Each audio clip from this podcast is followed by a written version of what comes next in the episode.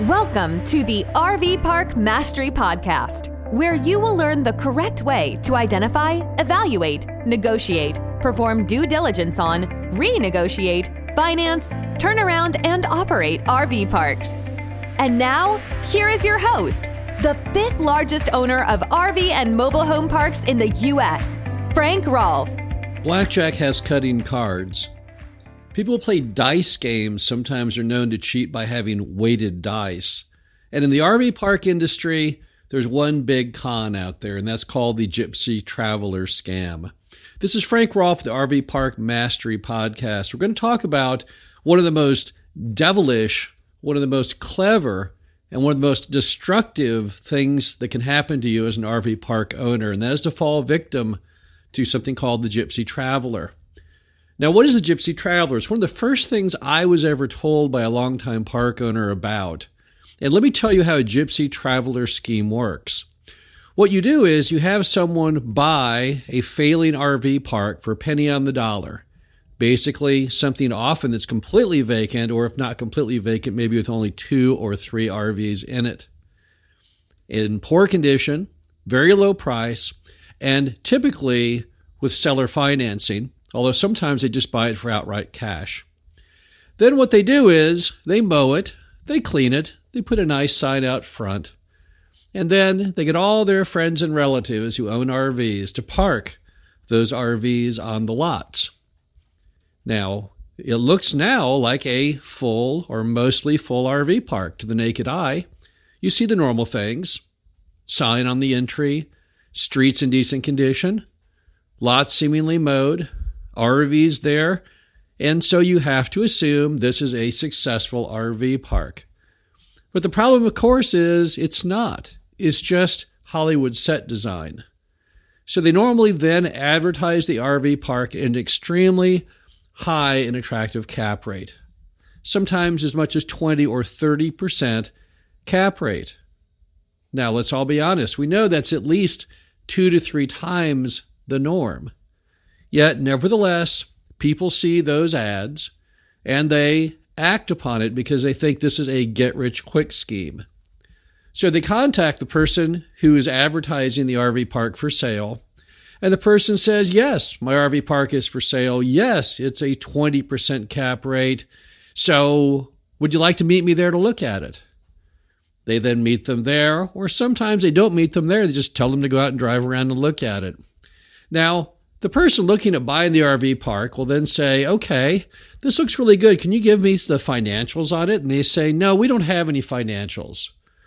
This is just a, a quick sale at a really attractive price. Do you want it or do you not?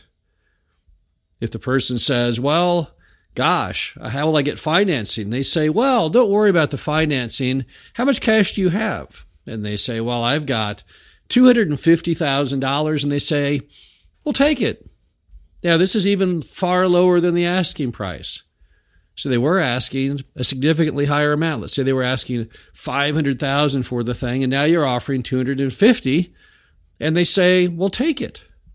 Now you're thinking, "Why that cap rate isn't a 20 cap, that's more like a 40 cap. I for sure have to buy this." So, you go and you get your cashier's check for 250,000, wipe out your bank account, go and go down to the title company, you close, you get a real title to the RV park and everything's great. And then suddenly all the RVs leave because now their friends and family pull all the RVs out and take them all home. And you just bought a $250,000 vacant piece of land with RV park zoning and a permit. Now, why do they take the 250? Because they only paid 50 for it just just recently, maybe a month or two earlier, before they started to clean it and groom it and get it ready for the scam. Now the problem is, you think, well, uh, can I call law enforcement? No, they've committed no crime. They gave you no financial. They very carefully everything they say to you is meted out in just the correct manner that it's not illegal. So really, you're only guilty of one big thing, and that was not using good common sense in what you've done. Now, the property you bought for 250, it's only worth probably 50. Or maybe you can try and bring it back to life and manage it and fully occupancy to get it back to being worth the 250. But anyway you cut it, it's a disastrous investment. So how do you guard against the gypsy traveler? Well, the first clue of the gypsy traveler is when people offer unusually high rates of return. Gypsy traveler requires this to get people to be a little more reckless, a little more bold in their funding. So, number one, to spot a gypsy traveler is watch for situations where the cap rates are way too high. Normal cap rates on RV parks are a range of probably 8% for the best RV parks to 12% to the average, and sometimes higher, but they never have a 2 on the front, and they certainly never have a 3 on the front. So things that have close to a 20 or a 30 cap rate, you know there's something wrong with it. Number two, never buy an RV park that has no prior financial guidance. If you want to buy an RV park that's been taken back in foreclosure by a bank, then it's very possible you would have no operating statements except during the period where the bank owned it. And the bank then will give you correspondingly a low price for it because there are no operating statements to go by. However, if you're buying something from a third party, you've got to have statements. If they do not have statements, that is a terrible, terrible sign of something bad going on. Also, the person who buys a gypsy traveler typically doesn't do any due diligence.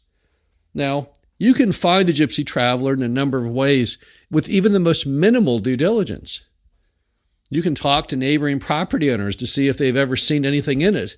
But the most important thing you can do to figure out the gypsy traveler is to look at simply the byproducts of human existence. Remember that in any RV park, people do use utilities.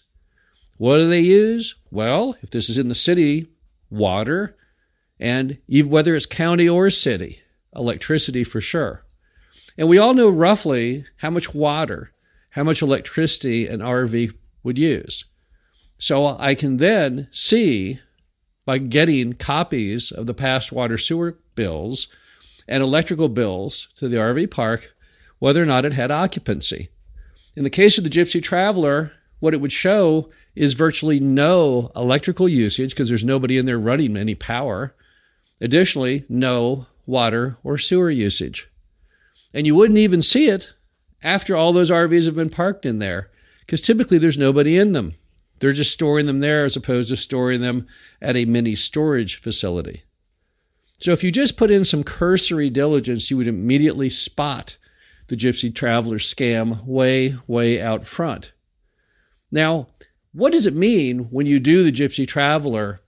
Does it mean that you are a fool? Yes, it does mean you are a fool. And the problem is, again, the Gypsy Traveler requires you to not put in any, any thought or diligence into your transaction.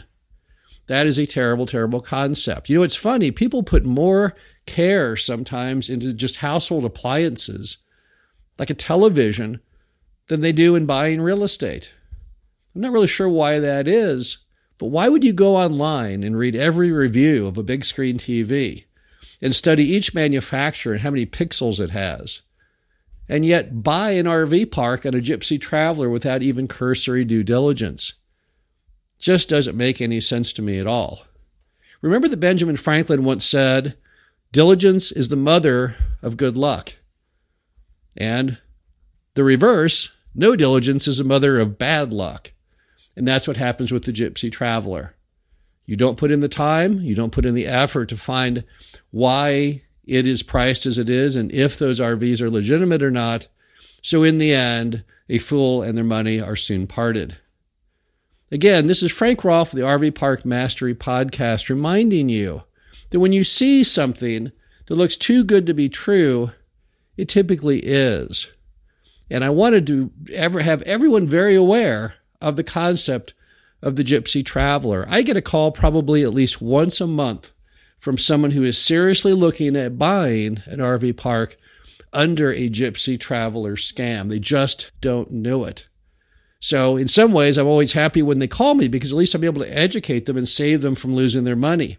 But then I also worry about all those who don't call me, who don't learn how this works, do buy those and end up losing their investment, and that makes me sad.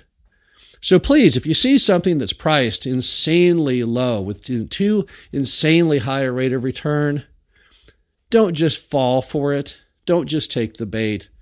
Do some diligence, learn what you're doing, learn about the property, make sure it's legitimate, and don't fall victim to the gypsy traveler scam. Thank you for listening to the RV Park Mastery Podcast. Be sure to visit us at www.rvparkmastery.com, where you can learn the correct way to identify, evaluate, negotiate, perform due diligence on, renegotiate, finance, turn around, and operate in RV parks.